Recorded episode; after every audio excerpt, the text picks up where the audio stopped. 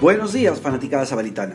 Hoy Zabalita amaneció repleto de ideas, así que aún legañoso salta al ropero en busca de su con hueco, desempolva el título del IPP y sale a Madison Avenue, ah, perdón, perdón, sale a la avenida Tacna pensando en qué momento se jodió Don Draper. A ver, ahora que arrancaron las eliminatorias con fuerza, vamos a empezar con un ejemplo pelotero. El goleador del equipo quiere retirarse o está a punto de ser fichado por la competencia, pero su hinchada lo aclama y reclama. Entonces tienen una gran idea, convertirlo en director técnico. ¿Cómo no se nos ocurrió antes? Si fue goleador, será un gran entrenador. Como que 2 más 2 son 4, te lo firmo, hermano. Obviamente el jugador emocionado atraca porque está convencido de lo mismo. Y de ahí vienen las conferencias de prensa, las fotos, los entrenamientos, las entrevistas, hasta que por fin llega el día de su primer partido como técnico. Y a su equipo le meten 7 a 0, mismo Brasil con Alemania. ¿Qué pasó? ¿No tenían una superestrella como entrenador? ¿Qué salió mal? ¿O será que 2 más 2 son 17? El error es tan simple como común y se llama proyección. El jugador era extraordinario metiendo goles, pero cuando lo proyectamos a entrenador, lo sacamos de su área. Chimpún de oro en la cancha, pero verde aún para destacar en un puesto que, aunque pertenece a su rubro de actividades, posee una complejidad que sobrepasa su talento. Algo similar pasa con la degradación del título de director creativo hoy en día con el reparto a diestra y siniestra de este rol a chiquillos que aún no han completado su proceso de maduración.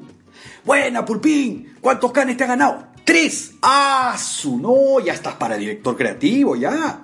Pero yo les hago una pregunta. Ese canes que ganó nuestra joven promesa, ¿se lo dieron por liderazgo? ¿Se lo dieron por su capacidad manejando clientes?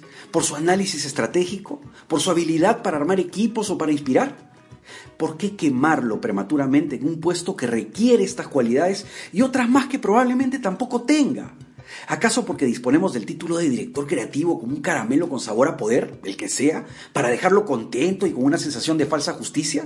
Director creativo define muchas cosas más que ascenso a gran creativo. Tampoco es ni debería ser otra manera más potable de llamarte creativo senior. Hay excelentes creativos, muy senior en otras partes del mundo, que lo único que quieren es ser redactores o directores de arte y ganar muy bien por ello. Para buscar un director creativo, tampoco estamos diciendo que sea malo acudir a nuestras propias canteras, no. Pero si lo vamos a hacer, por lo menos asegurémonos de que los candidatos tengan las cualidades necesarias para llenar semejantes zapatazos, ¿no? ¿Y cuáles son estas cualidades? Papel y lápiz, señores. A ver, uno, liderazgo. Y eso en un equipo implica predicar con el ejemplo, inspirar y darle cultura creativa a la agencia. Dos, capacidad estratégica. Nada sale de su cabeza sin un plan que lo respalde. Tres, conocimientos de marca, de mercado, de consumidor, al revés y al derecho, señores. Cuatro, peso. Debe proyectar seguridad, debe demostrar conocimiento y sobre todo darle confianza al cliente.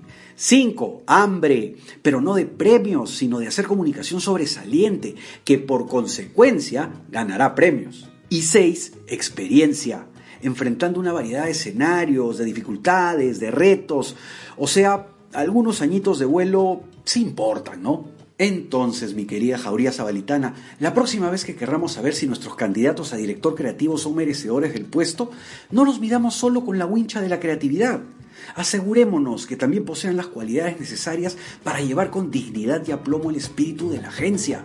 Soy Víctor Vélez, director creativo de Zabalita, el otorongo para los amigos, y los invito a que rujan conmigo la próxima vez que Zabalita pregunte en qué momento se jodió lo que sea que se jodió.